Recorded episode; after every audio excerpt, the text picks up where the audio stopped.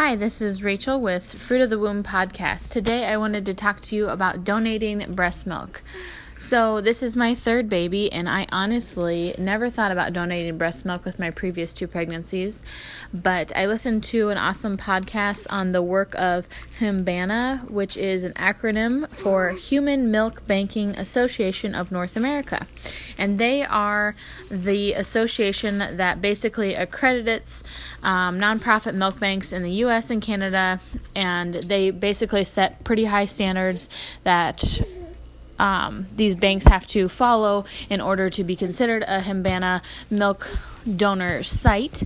And so they were talking about how they they mobilize this breast milk by donation and they can use it for premature babies and I knew that breast milk was important for premature babies for a lot of reasons, but I had no idea the need that was out there for premature babies.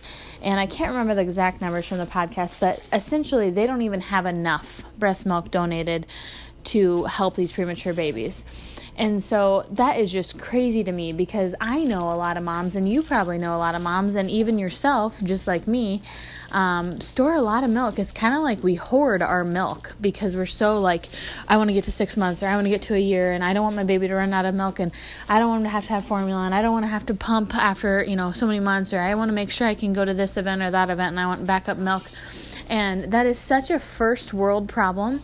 And I want to just open your mindset to potentially donating some of that milk. And so I started this process and I just want to share it with you because it has been very easy. So basically, I just Googled, I said milk donor bank near me, and it took me to the University of Iowa. And on their site, it says it was a HMBANA um, milk donor site, so I knew it was credentialed appropriately. So I emailed the the gal. She sent me an email back. She said fill out, or actually she said um, let's talk on the phone first. So we talked for ten minutes. She just asked me a series of questions, and then she sent me an email with some stuff to fill out. So the stuff to fill out was just I had to have um, my doctor sign and my baby's doctor sign that there was no contraindication for me donating breast milk to their knowledge, and then I just filled out a series of questions regarding my past medical history and um, you know kind of how I store my breast milk currently. So I fill that all out, send it back. The next step is they send me a blood test kit so I can take it to any lab and I get my blood tested for certain things and they pay for that. So I do that. That's my next step. And then after that, um, I can go ahead and drop off my milk. And so how that works is I thought I was going to have to like ship it to Iowa City because that's not very close to my house. Um, but actually, they found a milk donor site that's like within 10 miles of my house. So basically, all I have to do is just call them and make sure they have um, space available in their freezer and just go over there and drop it off. So um, they want you to donate a minimum of 200 ounces over your span of donating, which sounds like a lot, especially for me. I only have 300 ounces, but actually, that is the most milk I've ever had with any of my pregnancies.